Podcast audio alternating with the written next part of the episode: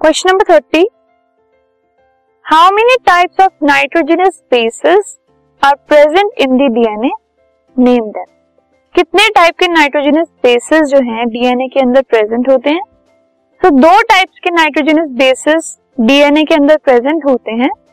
First है purines और purines जो है वो एडेनिन और गुआनिन होते हैं। और पिरिमिडीन्स पिरिमिडीन्स में क्या है? थायमीन और cytosine. This podcast is brought you by hub hopper Shiksha Abhiyan अगर आपको ये पॉडकास्ट पसंद आया तो प्लीज़ लाइक शेयर और सब्सक्राइब करें। और वीडियो क्लासेस के लिए शिक्षा अभियान के यूट्यूब चैनल पर जाएँ।